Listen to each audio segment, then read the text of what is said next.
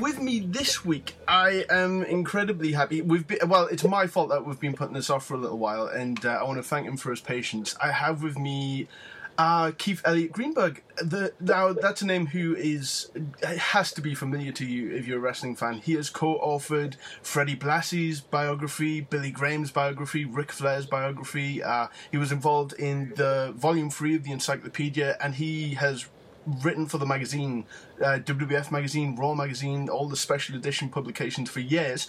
And when I was kind of doing a bit of research, it turns out that you wrote the biography for Ben and Jerry.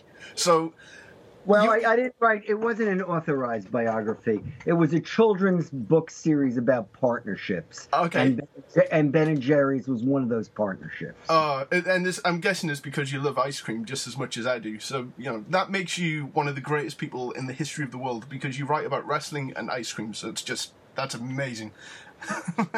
and so you're um, you're in New York at the moment, I guess. I am. I'm home in New York right now.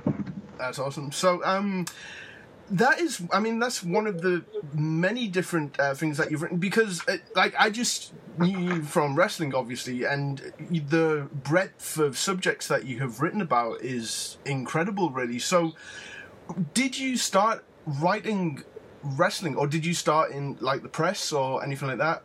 Like, how did you um, develop I, a passion I, for writing? I, I, I was hustling. I was trying to write about anything I could, and I wasn't particular about who I wrote for. But one of the um, things where I was an expert at a very young age was professional wrestling. So when I would pitch myself to magazines and newspapers, they'd go, "Well, why should we, you know, have assign a kid like you doesn't seem to have that much experience? What do you know about that would give you an edge over other people?"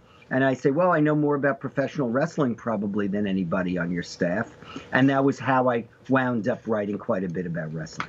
So, was it specifically uh, the Northeast, uh, WWF, that you knew about, or did you read all the magazines and somehow no, I, get... I, I, I, read all the magazines, and if uh, I. I'm looking at my filing cabinets over there. I probably have hundreds of magazines right here where we're sitting from you know even the 60s in fact there was this guy who was a, a drug addict who lived in my neighborhood. And one day he said to me i liked wrestling when i was a kid. By now he was probably in his mid 20s and i was in my early teens. So he said why don't you come over my house and i'll give you my wrestling magazines? So he gave me like great magazines from the early 1960s which i still have uh. in fact i hope if this is posted online now of course he's in recovery for decades and i hope he doesn't watch this because then he'll he, he may remember that i still have his wrestling magazine.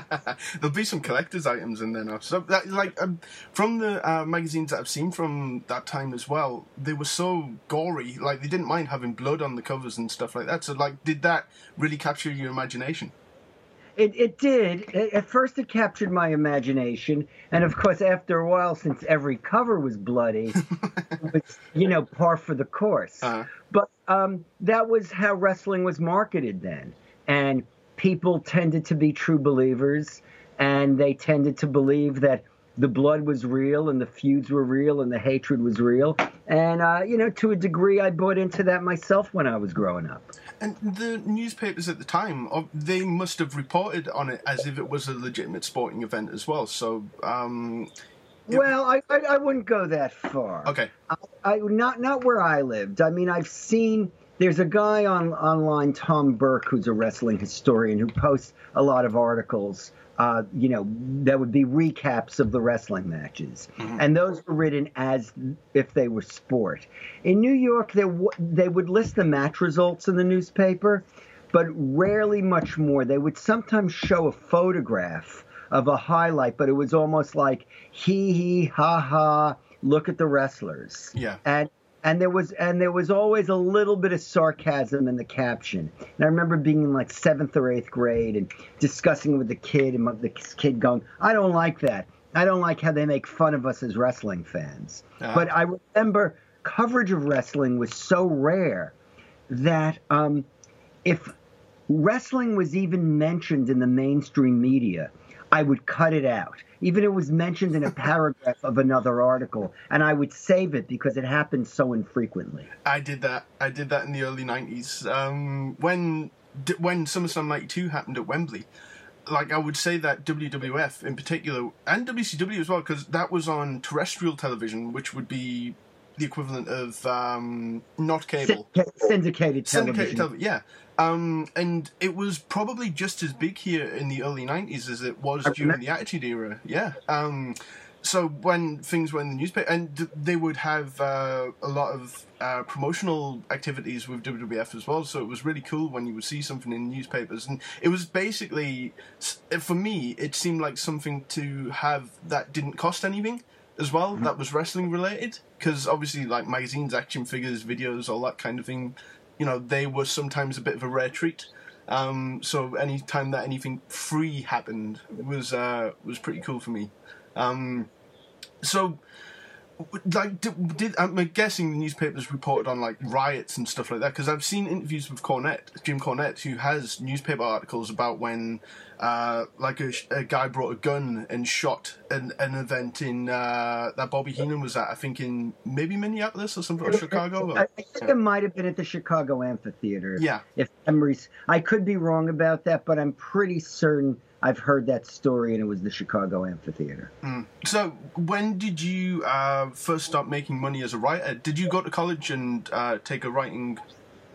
I, I, was majoring in writing, but I was already writing by the time I graduated. Mm-hmm. And like I said, I wasn't particularly fussy about what I wrote about or who I wrote for.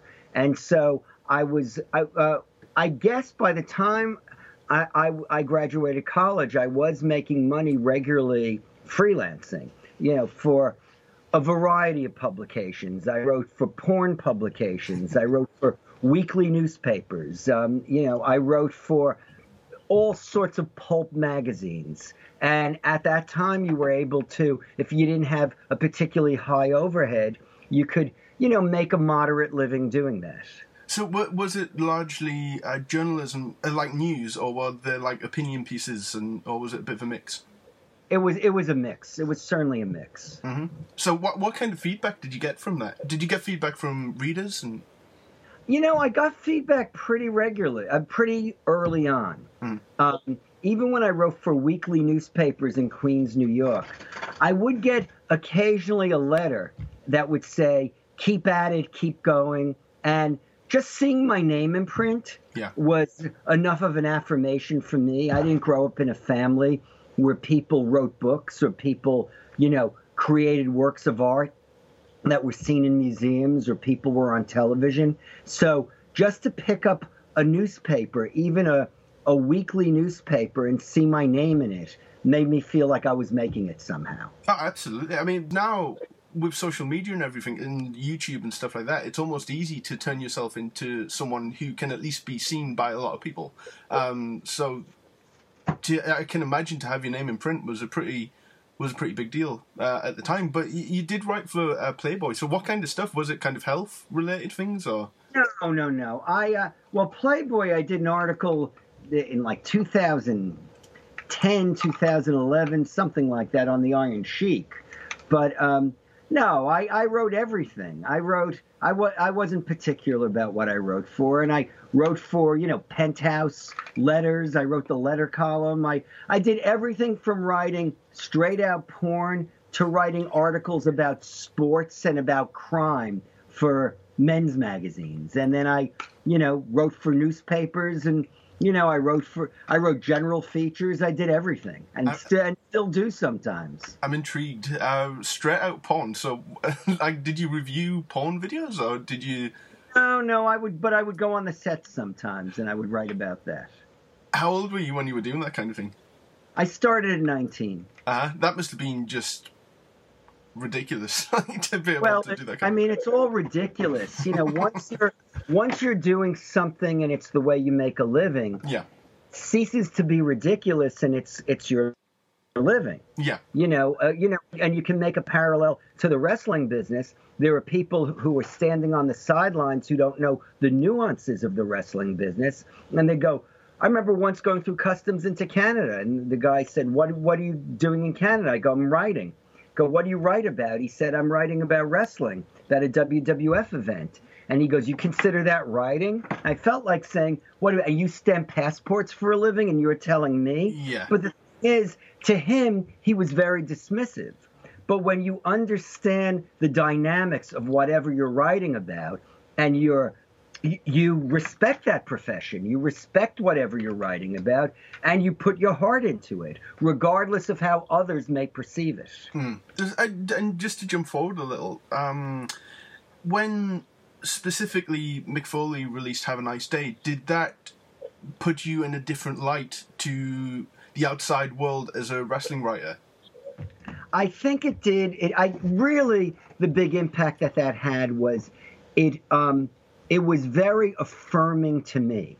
For one thing, the book had, even though my aspiration was to co-write books with professional wrestlers, uh, the fact that a professional wrestler was the author himself told the world the, the, these are intelligent men Yeah. who have great stories to tell, and that made me it made me excited for Mick Foley, who's a, a, a just on a personal level was a person I always respected and liked as a as a human being, a guy I could have seen myself being friends with if professional wrestling never existed. Yeah. And it also was encouraging to me that obviously the straight world now is embracing of the fact that there are great stories out there. All these stories I've been hearing about in the locker room, all the stories wrestling fans have been telling among themselves, th- there's a market for that. And they're interesting and they're valid, and the world needs to hear them.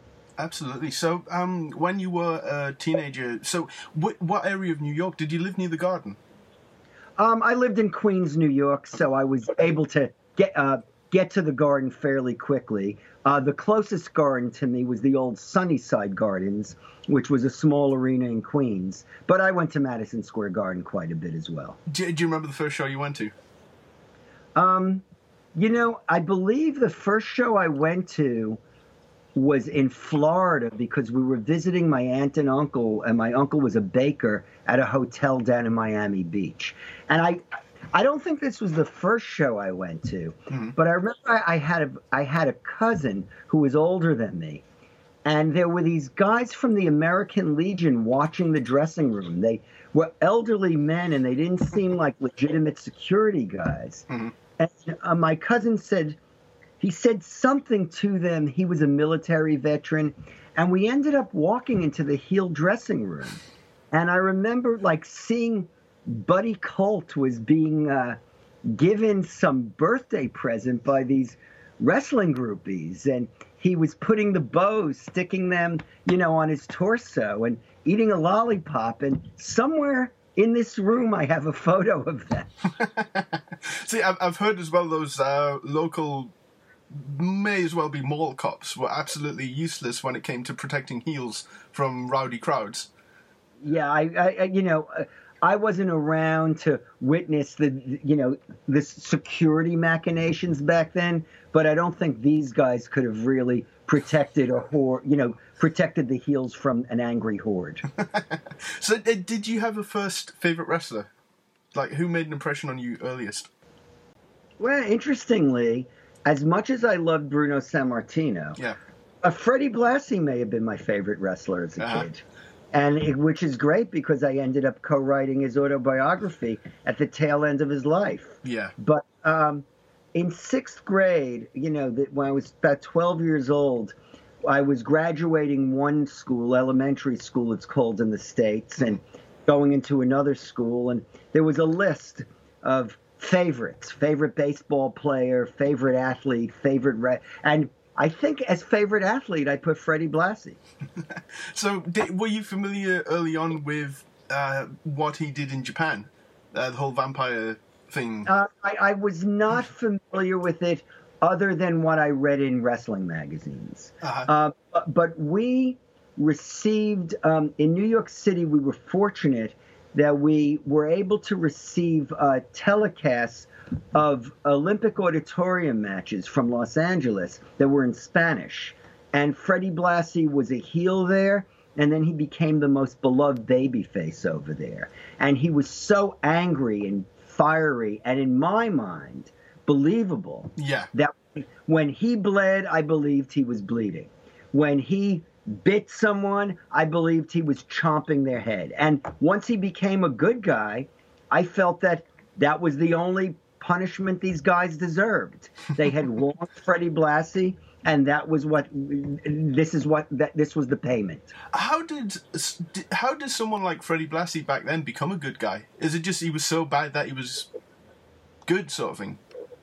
I think that happens. I think Yeah. you know. I remember Rowdy Roddy Piper. Oh yeah, yeah. uh, you know when he when he became a good guy he had been away for a while. He went to make i think they live. He made to went to make you know one of his movies and came back.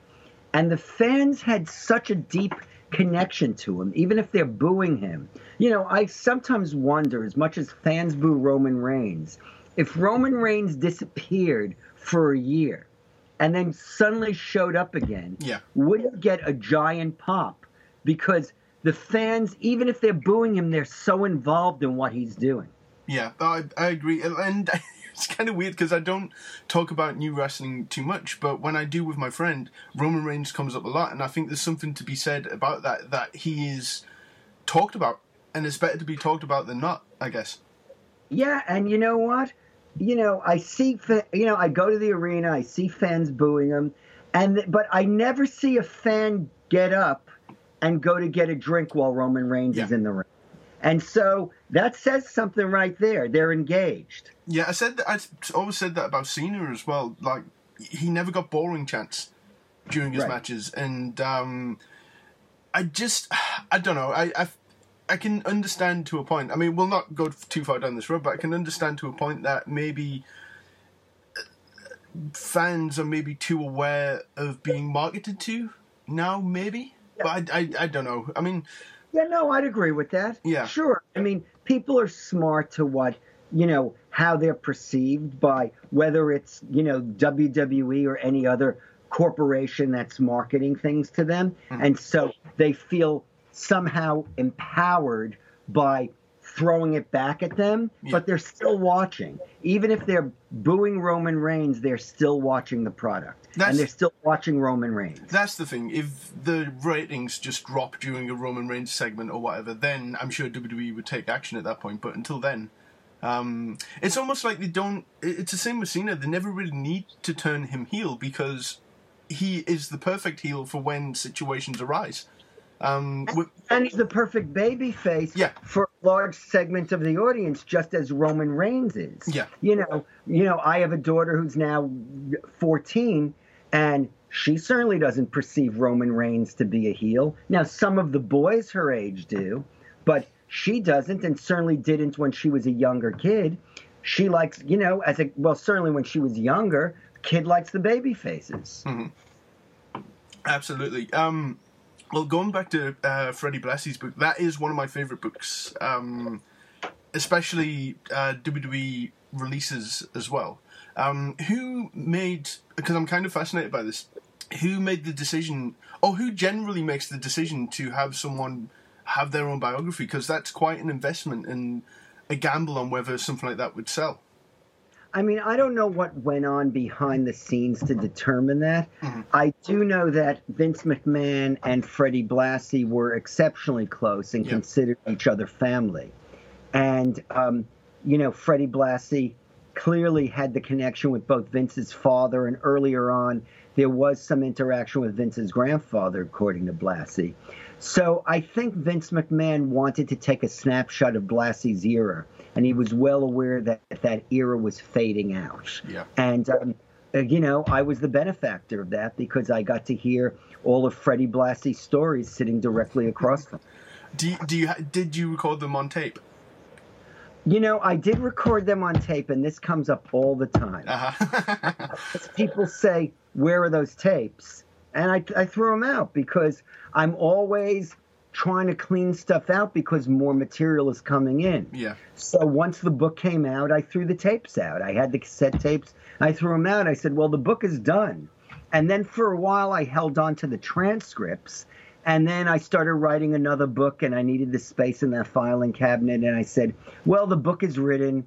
I kept some material, some research material, Yeah. but I, I, I threw I threw you know the, the transcripts out as well. That's understandable. I mean, like one thing, a, a common misconception to me about Vince McMahon is that he's not a wrestling fan.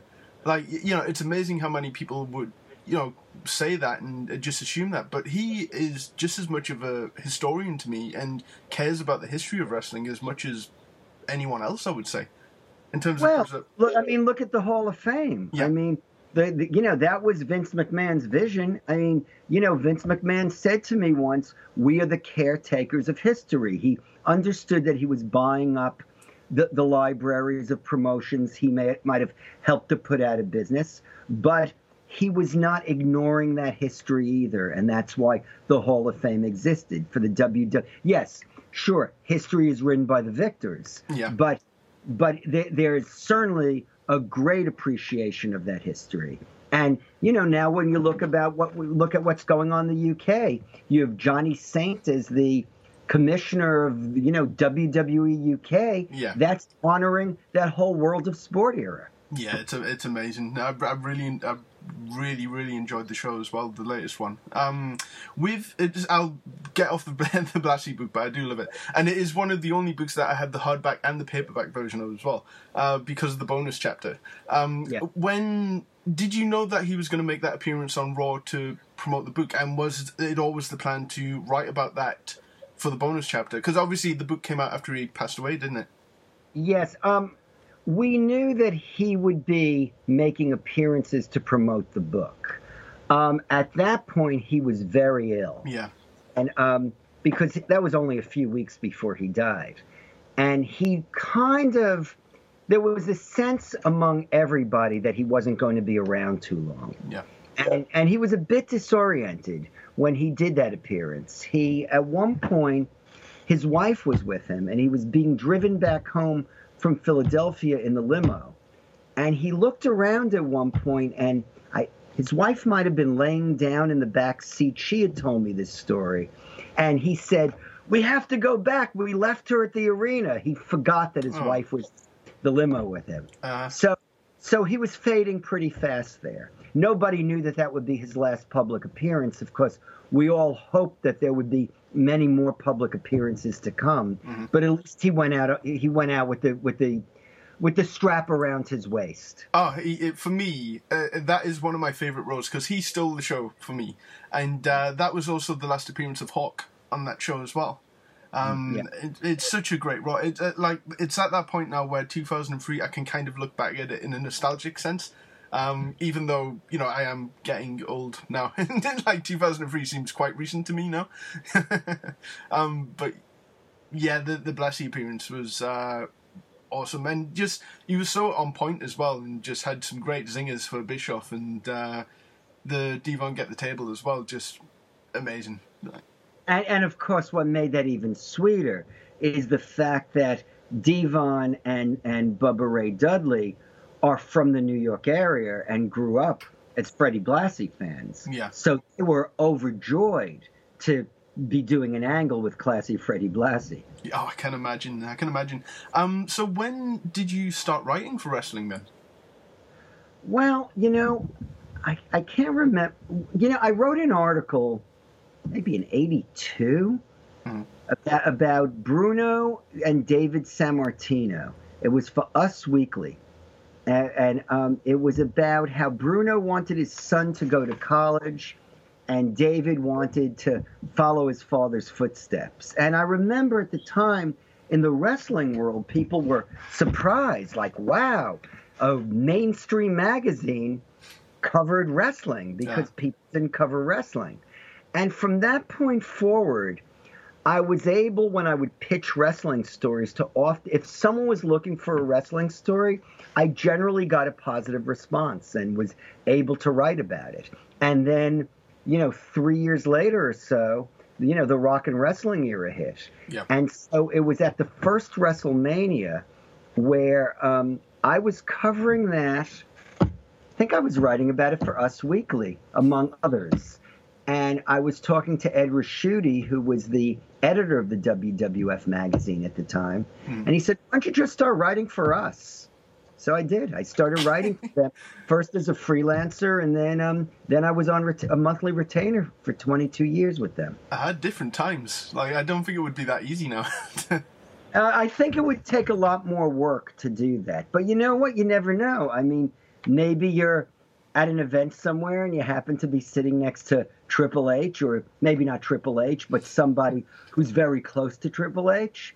And maybe he'd say, Hey, I'll talk to Hunter, see what he thinks. so were you uh, you were at ringside for WrestleMania? Uh, I was. I was at ringside for WrestleMania 1, yes. that's great. Like I, I mentioned before that I interviewed uh, Tom Buchanan um, maybe about a year ago now, and that was his first night with the company as well.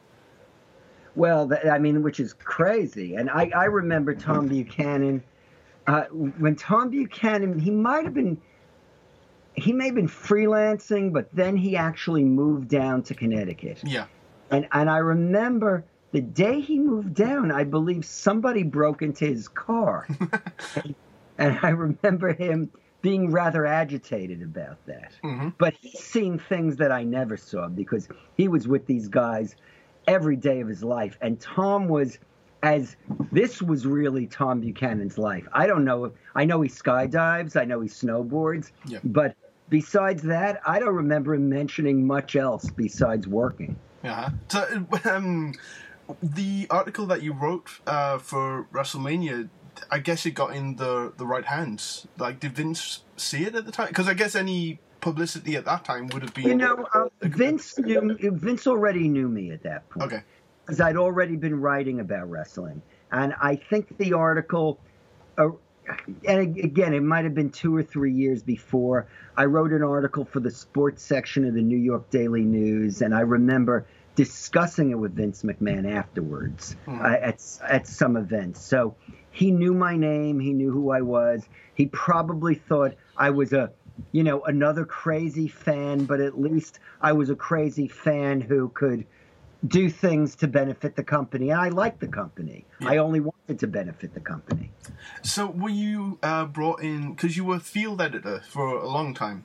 Yes. Um, so, were you brought in as field editor? And for for listeners and for me as well, because like, I, I, what is a field editor? Is that kind of just working from?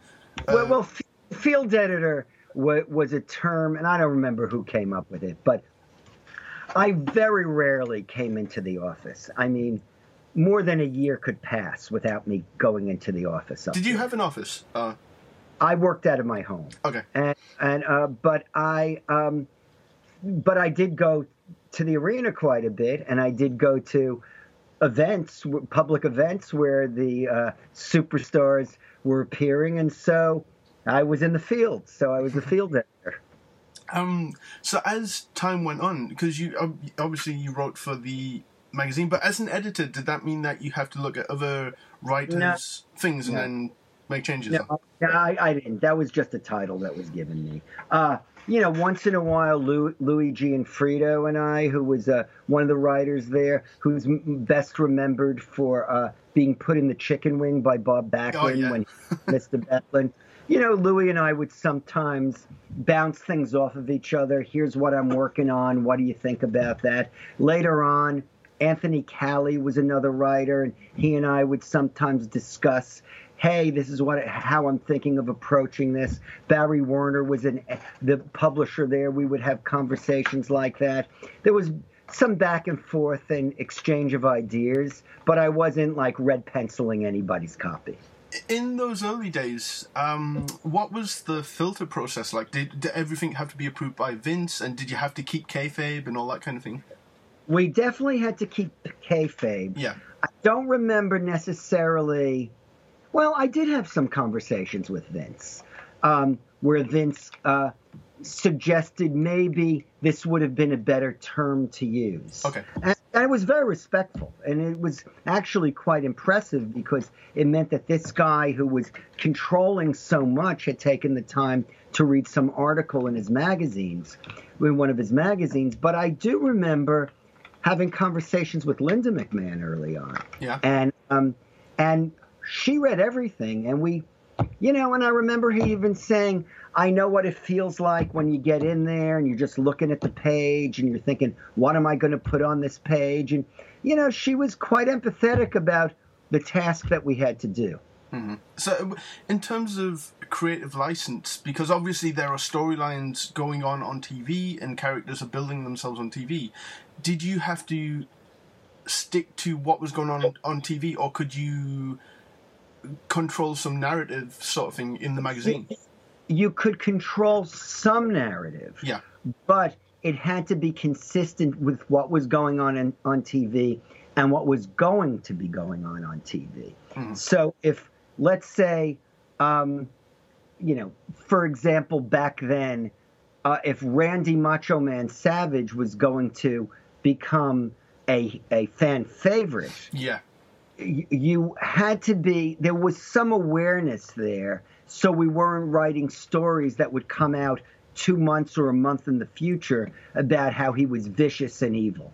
I'm, I'm guessing that uh, even though t- things weren't probably changed uh, as quickly as they were maybe now uh, in terms of storyline ideas or whatever. But that was that hard to keep on top of in terms of you know because the, the, the famous story that uh, when Randy Savage won the title at WrestleMania four, I think something got out. Um, I remember that. I, and, and at the time, I was also writing for USA Today as a uh, freelancer, and and I would occasionally write articles about WWE for USA Today. So there was a little bit of crossover. Mm-hmm. But I remember like one of the news editors at USA Today saying to me almost breathlessly, Hey, you know, what's the inside story? It says that Randy Macho Man Savage, and it wasn't that he was going to win the title. I think it was said that he was going to lose the Intercontinental title. Okay. And, and um, I don't exactly remember how that came about. I, I maybe there was a plan for him to lose the Intercontinental title, and maybe he didn't. I don't remember the specifics, hmm. but I remember people being highly agitated that uh, that much of the magic was being revealed. Hmm. So, were you encouraged to um, not break kayfabe, but talk about real life interests of the wrestlers just to kind of give them a bit more of a third dimension sort of thing? Um, it was it was a fine line, and maybe in some ways it's a line that, you know, people keep now in in, in some instances. Yeah. Yeah, I remember writing an article that I suggested about second generation wrestlers. So Bret was in there and Randy was in there. Um, no, Randy was not in there. Lanny was in there. Leaping Lanny Poffo was in there, but we were not acknowledging that Randy was Angelo Poffo's son because then they would know that Leaping Lanny Poffo was Randy Savage's brother. And even though fans in, you know, the Mid South territory knew that, that was something we were not acknowledging. So Lanny Poffo was in there. Kelly Kiniski, who is Gene Kiniski's son, was in there. Yeah, Kelly the, had a few matches, didn't he, in WWF? Yeah. And the Rougeau brothers were in there, but but we didn't cross certain lines. Like even Jake, I don't even remember if Jake was there yet. Yeah. But I doubt we would have said that his father was Grizzly Smith. Yeah. Uh, we probably would have kept kayfabe on that. Did, did you ever? Um, I'm really fascinated by David Rogers. Did you ever write anything about him and Buddy during that very late period of Buddy in the WWF? No, I I um I met Buddy Rogers a couple of times, but I never really interviewed him. And he was one of those guys who I wanted. I was intrigued by him, and he would because he he died, I think, in 92. I never really got to know him. Mm-hmm. Uh, you know, like a guy like Ivan Koloff, even though he wasn't really involved in the company, over time I did get to know him. Um, I, uh, you know, another guy, sometimes I think about um, Greg Oliver, the Canadian wrestling writer, and I have discussed this like, who's the guy you'd most want to interview now? And, you know, uh, I never met Don Leo Jonathan, who's still alive. Uh-huh. I've I've been fortunate to meet the Destroyer. You know, I think about guys who are still around. I never interviewed Danny Hodge, uh, so there are guys, you know, and certainly there's no shortage of guys. I never interviewed Johnny Saint. You know, you talk about guys from the UK. There's lots of guys I'd like to get a chance to interview. D- Does that give you the, the impetus to actually do that though? Especially when you see guys unfortunately pass away. Because like I don't, I don't know if you know a guy called Kenny Casanova, um, but he co-wrote Kamala's book and co-wrote Dangerous Danny Davis' book, and uh, he just finished co-writing Vader's book, which I mean the timing's just Yeah. insane. Um, so is, is that do you find yourself making those? Because I'm guessing you did with the Iron Sheik. Um, do you kind of make those kind of co- connections yourself, or is it WWE that kind of requests that you do? Or Well, they, they've given me when I've written for them, they've given me a lot of freedom about who I could interview. yeah, Um, I'm appreciative of who's around because it's history. We're Yeah. chronicling history, and so um, I, you know, obviously, I'd like to interview as many of the greats as possible and get them to tell their stories before they're not here anymore. Like, uh, you know, I'll say this on the record. I've been speaking for years with Afa from the Wild Samoans. We were talking about Roman Reigns, Roman Reigns' uncle yeah, and you know uh, we've d- discussed doing his story or a story about the Samoan legacy and you know professional wrestling while Afa and Sika is still here. I mean, Maivia just died. The guy from whom uh, High Chief Peter Maivia took his name, and know, he was he was I think 93. So you know you can never take for granted that any of these guys are going to be around forever. Just like you can't take for granted that we're going to be around forever. this is true. This is true. So, um, going back to um, the WWF magazine, um, did you just did you have to go to arenas to interview wrestlers, or like you're gonna you're gonna shatter the illusion now? But like, were those interviews a lot of them were they real or? Um, I usually, at the very least, wanted the uh, the talent to contribute something to the interviews, um, and sometimes the talent had a better idea of where their character was going. Sometimes talent would say, "Hey, man, this is like a, a new a new character I'm playing. Uh, your guess is as good as mine." But I couldn't quite go into business for myself. It was a WWE house organ. Yeah. And so I just couldn't go off on a on a tangent and start creating scenarios that might be counter to where they wanted to go with the character. So when um, the WWF magazine franchise kind of grew and the special editions came out and all that kind of thing, uh, I, I'm talking pre-Raw magazine. Uh, were you involved in like the, the poster magazines and the uh, the publications like the annuals and all that kind of thing? Yes, I was. So uh, w- were they more? Uh, were you more in charge of those projects than maybe the magazine sort of thing? No, I, I was never in charge. I was just a writer, and wh- whoever was in charge would discuss it with me, and we would discuss what approach we wanted to take. I remember they used to do the WWF spotlights, Yes. which would spotlight Brutus the Barber Beefcake or Bret Hitman Hart or Hacksaw Jim Duggan, and I usually wrote the historical uh, section and then a couple of other things, you know, two maybe two other articles, maybe three other articles in the magazine. Uh, Don't get me wrong, I, I do love Brutus Beefcake, but was it hard to get like 60 pages on Brutus Beefcake? You know what? You can write 60 pages about anything. I mean, there certainly he'd had enough matches that you could write. You, you, had 60 pages worth. There were enough storylines. He'd true. been, a, you know, he'd been a, a tag team champion. He was in the middle of things. He'd become the barber. He had the barber shop. There was no shortage of things to write about. This is true. This is true. So, when um, Vince Russo came in, did he come in in '94? Uh, I think it sound that sounds about right. That was when I first remember the Vic Venom kind of stuff. Like, what? oh, that's when I first remember the Vic Venom articles. Yes. Um, Yes. And I think Vic Venom may have been a character. He might have played Vic Venom on a, a radio show that he did. Did, did- did you feel a change in dynamic when he came in? Because obviously it was '94 and things hadn't really changed. Uh, You know, it wasn't the Attitude Era at that point. So, um, did he change the feel of how the magazine was presented even back then? Or Yes, he did. He did. Um, and uh, I think eventually Vince and him grew to appreciate each other. He certainly was not trying to defy Vince.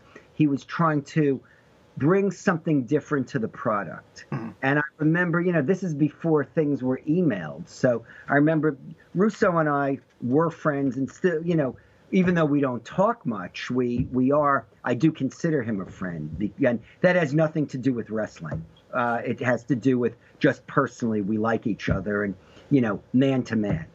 Uh, but um, I remember him calling me up and saying, "Let me read this to you." And it was an article that said, "I'm going to mention the three letters you thought you'd never hear here, yeah. WCW." And I'm like, "Holy shit, Russo, you're really going to do this?" and he did it, and I think that you know he was trying to break a certain wall, and obviously nothing was going to go through if Vince didn't approve it and Vince approved it, and they ran with it. Yeah, that was the first Raw magazine that uh, that blew my mind. And I was reading it recently, and I mentioned it to you as well because it was probably the first article on Vader, and um, obviously with everything that's just uh, happened as well, it was. Uh, great to read it, and uh, you wrote that article. Um, I, I don't know if you remember, but uh, you probably do. It, this was 1993, and it was heavy during the um, the steroid trial and all that kind of thing. And WWF magazine posted a kind of a statement on Billy Graham. Do you do you remember that? Did you write that? Or, I, I, I, remember it, but I had nothing to do with it. Did that just stand out to you like a sore thumb? Like was it talk around the office and all that kind of thing? Or? And I, I wasn't in the office.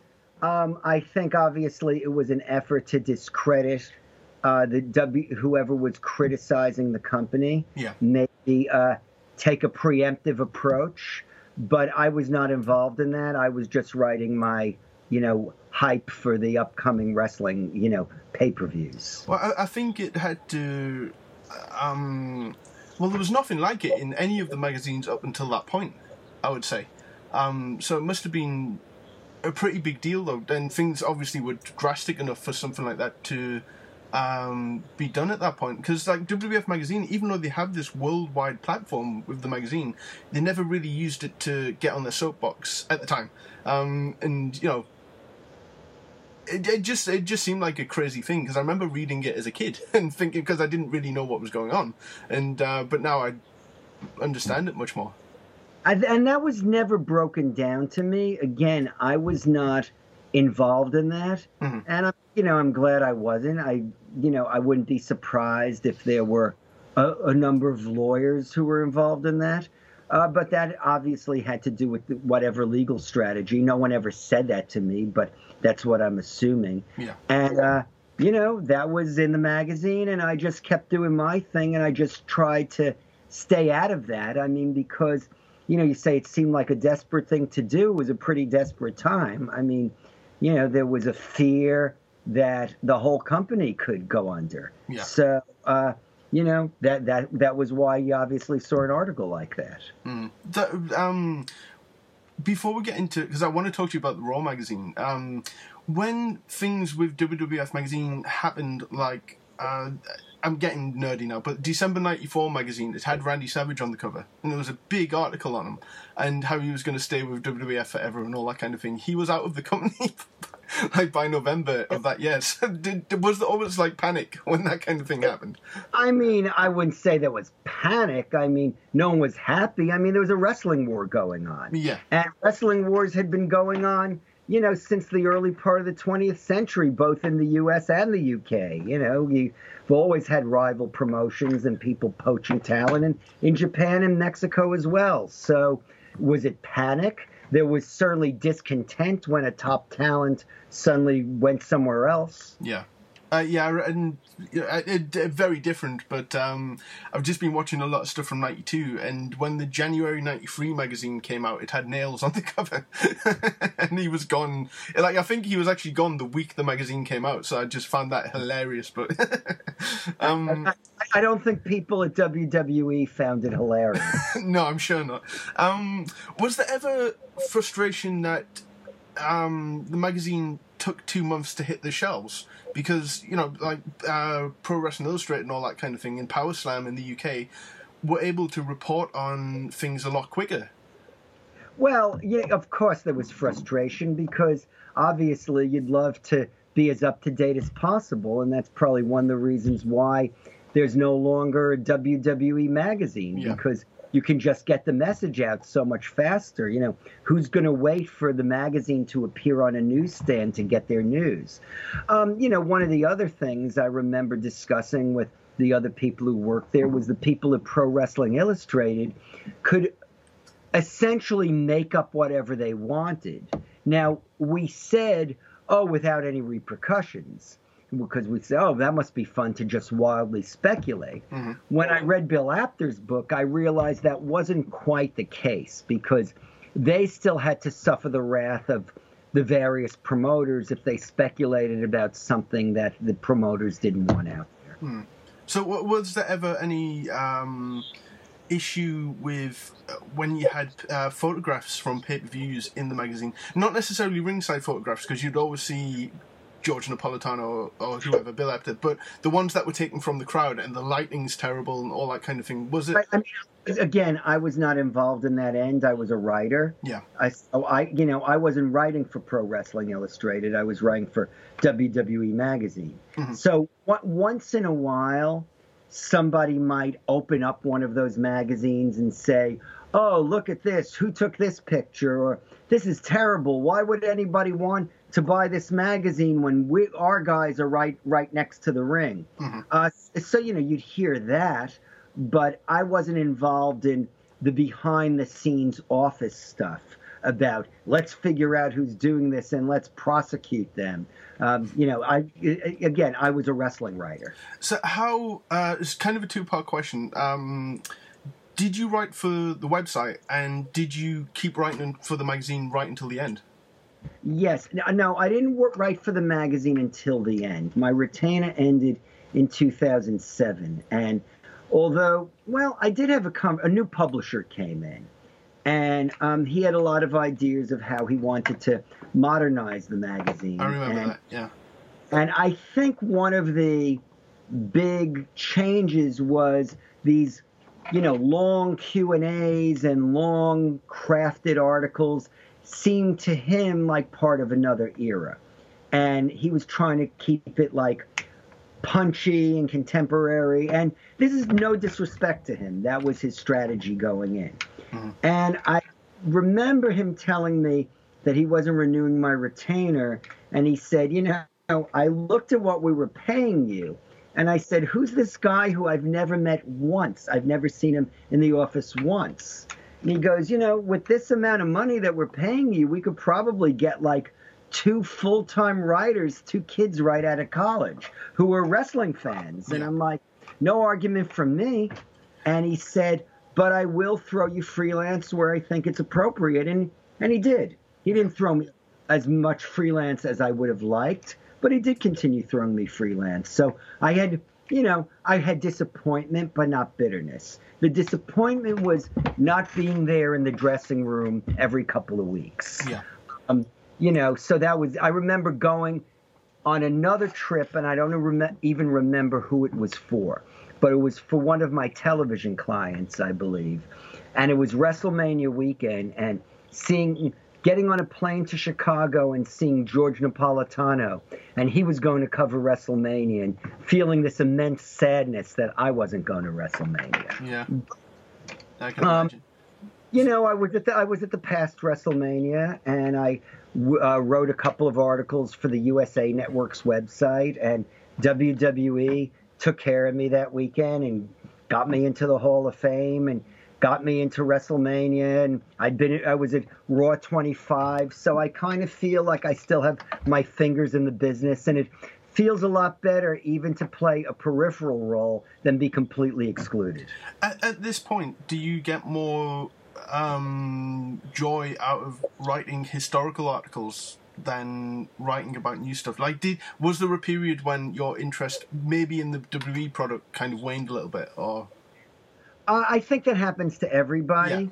There were certainly periods where I was with the company where I was less enamored with the storylines than I had been in the past. Mhm. Uh, and then after I left being on retainer, there were storylines that I started to like again, you know. And but I wouldn't say my interest would only be historical articles. Like when I worked on the um, on the encyclopedia in 2016, we divided it up between the three co-authors, and I wrote both a lot of the historical stuff and the NXT stuff. And the NXT stuff I found very exciting. Yeah. And you know, we were talking about the British uh, Championship tournament. I'd love to write about that stuff. That stuff's really turns me on. So, you know, I'm not locked in the past and I'm not saying, oh, it was great when Bruno was was the champion. You know, it was great when Bruno was the champion. But it's also great to see, you know, Pete Dunne as the champ as, yeah. as UK champion. The Divorce album is a unique new concept from one of my favourite artists, Secret Friend. The Divorce album is a unique concept split into two sides mine and yours. Mine features six new songs from Secret Friend, and yours features those same six songs performed by six other artists. All of the songs are breakup songs, but let's face it, the best songs usually are. Featured artists include Taylor Locke, Sam Robson, Carla Kane, Wyatt Funderburk, Willie Wisely, a certain Roger Joseph Manning Jr., and many more. The Divorce album is available now from your favourite streaming or download service. For more information, go to www.thedivorcealbum.com.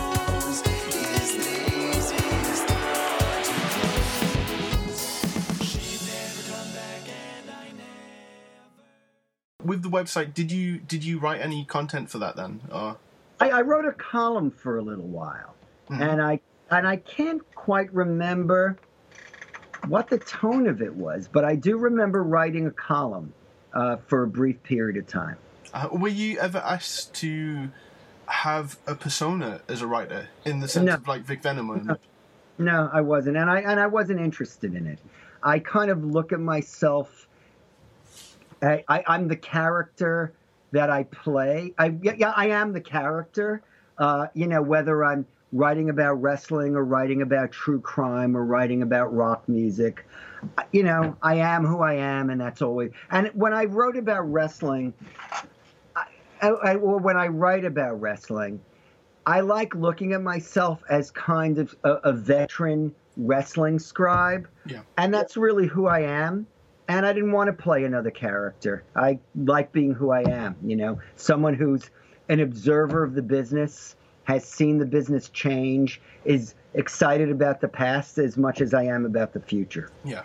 Well, actually, that's what I was going to ask. With the encyclopedia, the third one was really ambitious because it delved into different wrestling companies as well. Yeah. Uh, so and I wrote all those. I wrote all of those. So was there um, was were there limitations on how much space you could take up? Because I'm guessing you were told, right, this is how many pages there are.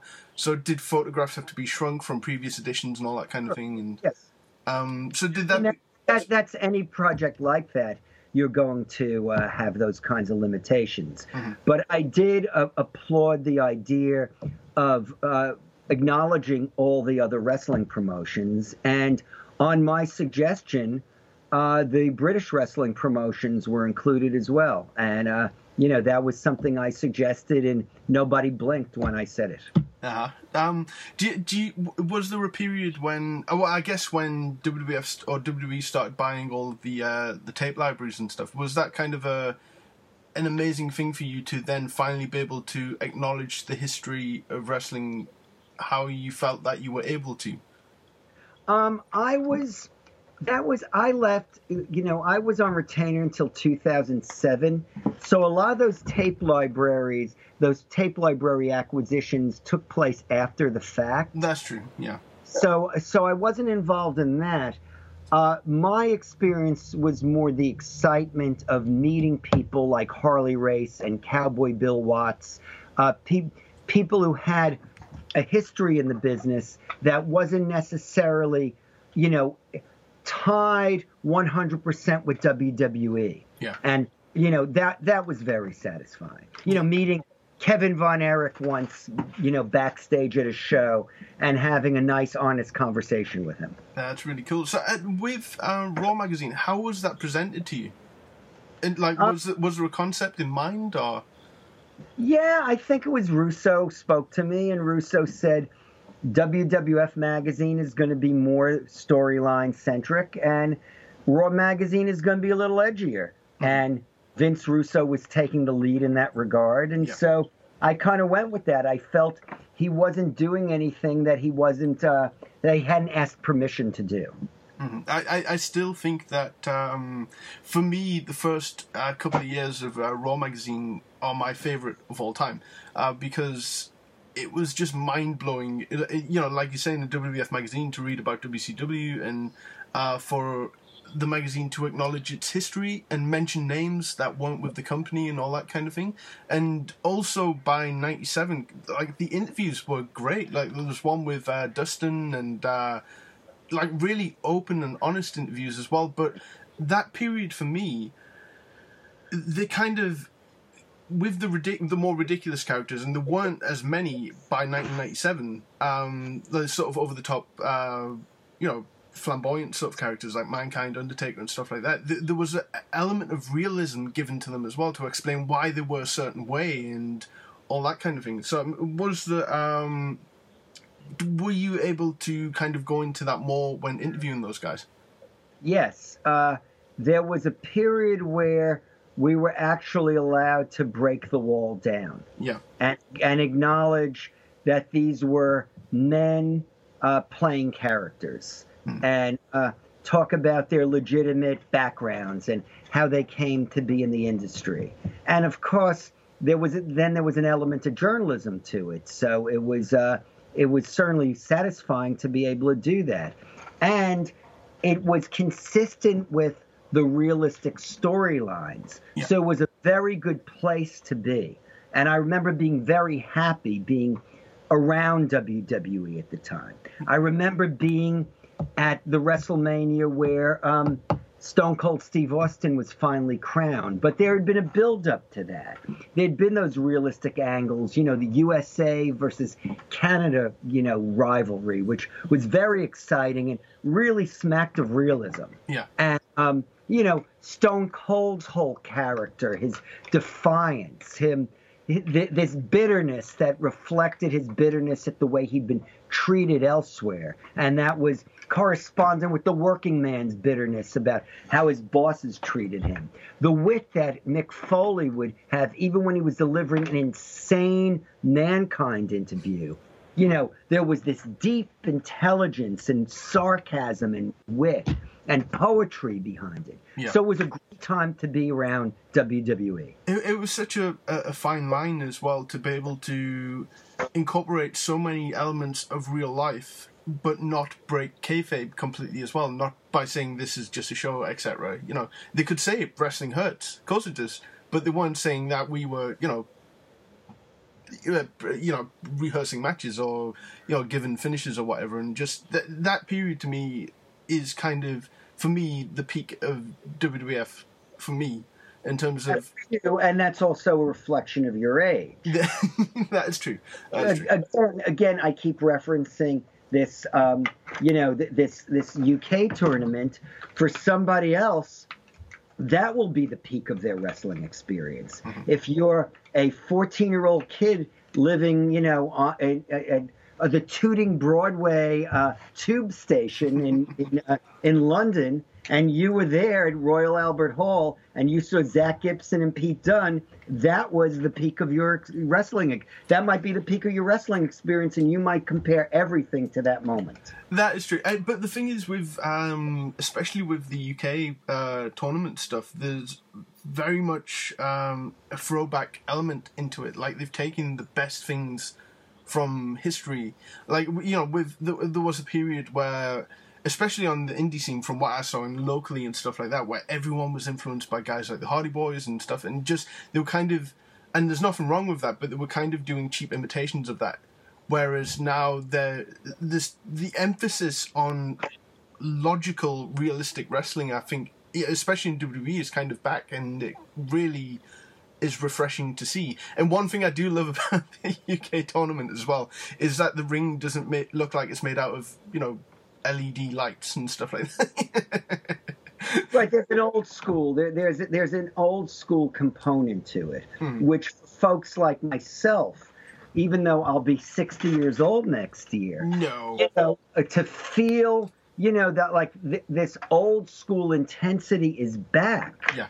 That's pretty cool. So watching Zack Gibson, and Pete Dunne is not unlike me going down to Florida at age 12 or 13 to visit family there and seeing Jack Brisco get in the ring with Dory Funk Jr. There's a believable intensity there. Absolutely. Um, before we go into, uh, and I don't want to keep you too long as well, but before we go into, uh, pretty soon.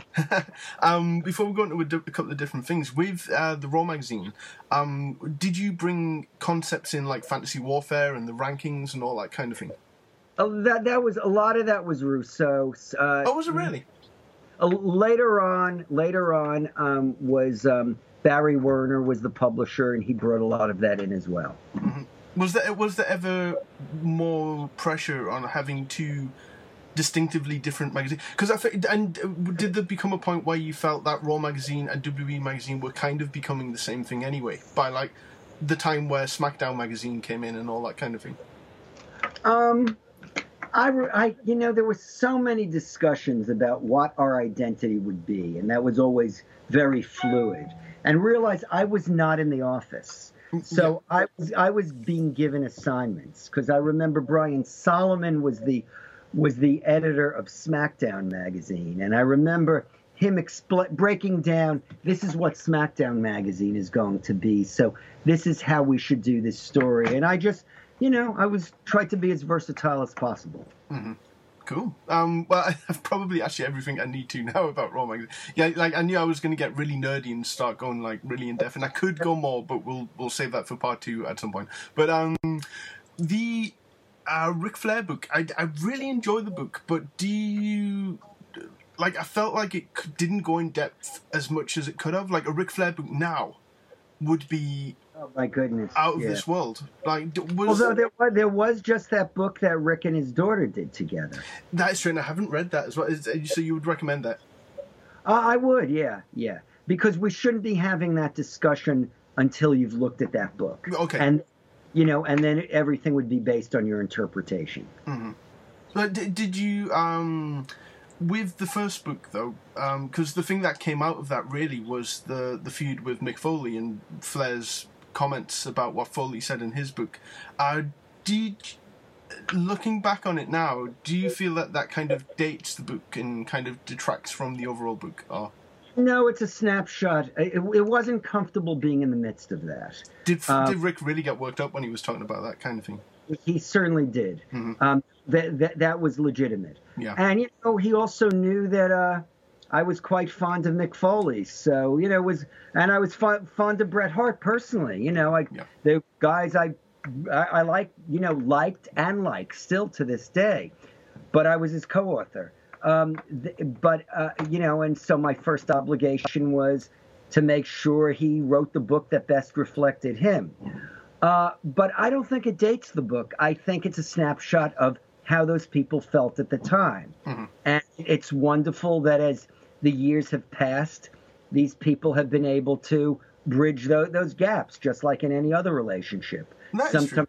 Yeah. Yeah, I, th- I think it actually really it took maybe that book to ignite their working relationship on screen in 2006 when they had those great matches, and that led to promos. then yeah Great, great promos, yeah. yeah absolutely. So with um with Billy Graham's book, um, and I guess with any of the books that you have uh, written, were there was there a list of no go subjects that you just Not Billy Graham, no, certainly. his not. was particularly there's something about the, that book and his documentary um, especially at that time for WWE that there was it was so raw like so raw um, Yeah. No, no, there wasn't any limitations with Graham. In fact, Vince found Graham to be a very amusing character, uh, not as a wrestler, as a person, and even the fact that he um, that they'd had legal issues between them. Vince seemed to be kind of almost charmed by it, you know, and like he told the story about uh, Graham being deposed when there was some legal problem with the company, and then he ran into the WWE's lawyer in the bathroom and acknowledged, like, essentially, man, you guys are working me hard. It was like almost like after a wrestling match saying, good heat, brother. so, you know, there weren't any limitations. And I will tell you an anecdote about that, which is a story I recently recounted to somebody. Um, when we were writing the book, Graham and I spent a lot of time together um, and really grew close and really had a lot of fun together. And so there was one day we went out for Mexican food in Phoenix. And you know, we walked into a restaurant and the waitress was a very attractive waitress. And we were talking to her about her, her tattoos. And she uh, said, Who are you guys? Like, she thought we looked both like kind of characters.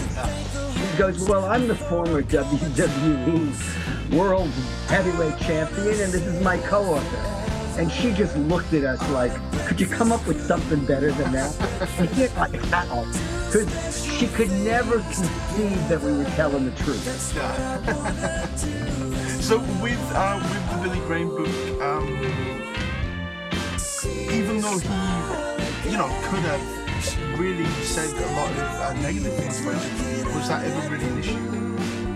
Uh, at the time, he had a good, close working relationship with WWE. Yes.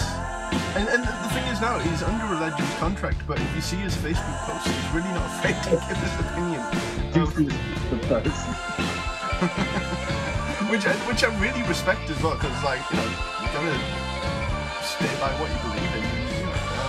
You know, and actually, his posts are very, uh, they, they, are controversial, but that's what you would expect from Billy Graham. But, um, you know, he makes a lot of sense as well, with a lot of things that he says as well. And I think. Um, I'll, I'll, let I'll, I'll, let you and the superstar discuss that between the two of you without you know rendering an opinion on that. Okay. well, he's not Roman Reigns' biggest fan, put it that way. But uh, not what? He's not Roman Reigns' biggest fan. No, no, and uh, you know, again, that's that's his opinion. Yeah. I'm not going to comment on that. But that's what makes talking about wrestling so fun. Yeah. Um, so were there any just, um, and I know you weren't in the office, but were there any uh, top of your head any articles or concepts like for magazines that were just scrapped and thrown by the wayside? I mean, they're probably. I mean, if if I had a day to remember, I'm sure I could recount conversations about it. Yeah. Um, you know, it's interesting. Before Bruno was in the Hall of Fame, uh, there was among the people who grew up watching Bruno, there was always this desire to kind of give him his due, what he deserved. Yep. And, um, you know, I can remember once writing something about great WWF champions. And, you know, I'm a mark for Bruno. So I just went on and on about Bruno, and someone circled it. This was when everything was on paper and wrote, like, more Bruno? Like, question mark? Like, enough, enough about. Bruno. We know you love Bruno. Stop. Oh, amazing. Um, well, look, I, I, I don't want to keep you uh, too much longer because I know you're incredibly busy, and um, I feel lucky that I was able to uh, get you for an hour as well. But um, what um, projects do you have out that are recent, and uh, what do you have upcoming? Um, I have a book coming out in Canada in uh, the fall by ECW Press, mm-hmm. uh, same company that did a lot of the wrestling books and that's about the Jeff Healey band. Um, that's about Canada's probably Canada's greatest blues guitarist. I wrote it with his the late Jeff Healey's drummer Tom Stephen, and then I have another book that's being published by Hal Leonard. Um, they're the same company that did the the book I wrote about John Lennon in 2010, and this is about rock and roll murders because oh. as Okay. I write about rock and roll and I write about true crime. So th- this merges two of them. Uh, we're gonna have to if if if we can do a part two. As a musician, I would love to be able to chat to you about music um, for an hour, and uh, especially go into this. Uh, you know the history of rock and uh, music crimes as well, which uh, so many questions. So is a lot of it based on um, I mean, obviously, as a journalist, you want it to be factual, but there are, I'm guessing, a lot of uh, conspiracy theories and stuff like that. Does that kind of stuff really the, fascinate the, you? The, the conspiracy theories are acknowledged. Um, I was in the UK while I was researching the book, um, and in Sweden, and I spoke to folks who uh, knew Brian Jones, and they have their theories about what happened, and that's included in the book. But this is another conversation for another day. This is another conversation. And before we go, what's your favorite band? Uh, my favorite band, the Beatles, of course. Of course. Um, so, so, I guess you've been to the Cavern Club and done all the. I have, and, and I may be going back to Liverpool for another project in the not too distant future, and I'll and I will be at the Cavern Club. This is interesting. We just played the Cavern Club. Uh, they have a, a, power pop festival there once a year, and we're lucky enough to be able to play it. And the guy comes from LA to do it, and uh, yeah, I, I love playing the Cavern Club. So when you're in Liverpool let me know. I would love to come and shake your hand and get a couple of things signed because I'm a nerd. Um, but me and you both. Good. It would be a pleasure to hang out with you, and you know, then we'll really talk wrestling. Then we'll really talk wrestling. Right now, as I'm looking at you, you have that wonderful Royal Rumble '89 poster behind you, and there are a few events that I have a very unhealthy obsession with. So, two part question: When an event came up like that, did you just get a ton of promotional cool stuff? And uh, do you have a favorite piece of merchandise? Uh, or memorabilia? Uh, I'd have to think about that. Brian Solomon, he he even got ended up with a pair of Freddie Blassie slippers. uh, but um, I um, I remember there just being a bunch of posters around, and I said, "Can I take this?" And nobody seemed to. Uh, what's this? Sorry, I don't know. I, oh, is that you? No. Uh, sorry. I um I um you know I remember those posters just being around, and um I said, "Can I take this?" And whoever was there said, "Sure." Uh, you know, the, the event is over. Yeah. Take it. Uh, so, so I took it. I have a couple of other things also that I took at other events, but those were usually posters for events that had passed. Of course, no one realized 25 years later or 30 years later the historical significance that those posters would have. That is true, and the collectability as well. Like I've almost bankrupted myself buying some of this stuff, but it's still a lot of fun to sit on eBay at like 3 a.m. Like I, I, am before we go, I'll tell you one thing. Um, because my internet is running a little slow at the moment, and this will embarrass you, but it's because I have about 26 tabs open on eBay of uh, magazines I'm looking to buy that will will have your work all over them. A lot of them are the poster magazines um, because I had them back in the day as a kid, but you know I would pin them up and actually use them for their intended purpose. But now, now that I'm like kind of a serious collector, I have no fun whatsoever. Like I'll have a magazine and take no posters out. You know if, if, if I, I could go upstairs, it would take me a while to find them, but I actually have those magazines here. Oh, see, okay. We're, it, next time you're free, we're just going to compare rem, wrestling memorabilia, I think. But I think that'll be a lot of fun. But Keith, um, Mr. Greenberg, uh, thank you very much for spending an hour of your time. It has been so much fun, and I really would love to chat music with you at some point as well. Um, same here. I think we'll have a lot of fun. But uh, thank you for coming on the show, and I uh, will talk to you again. Thank you. Pleasure, man. Goodbye. Goodbye. Goodbye. Goodbye.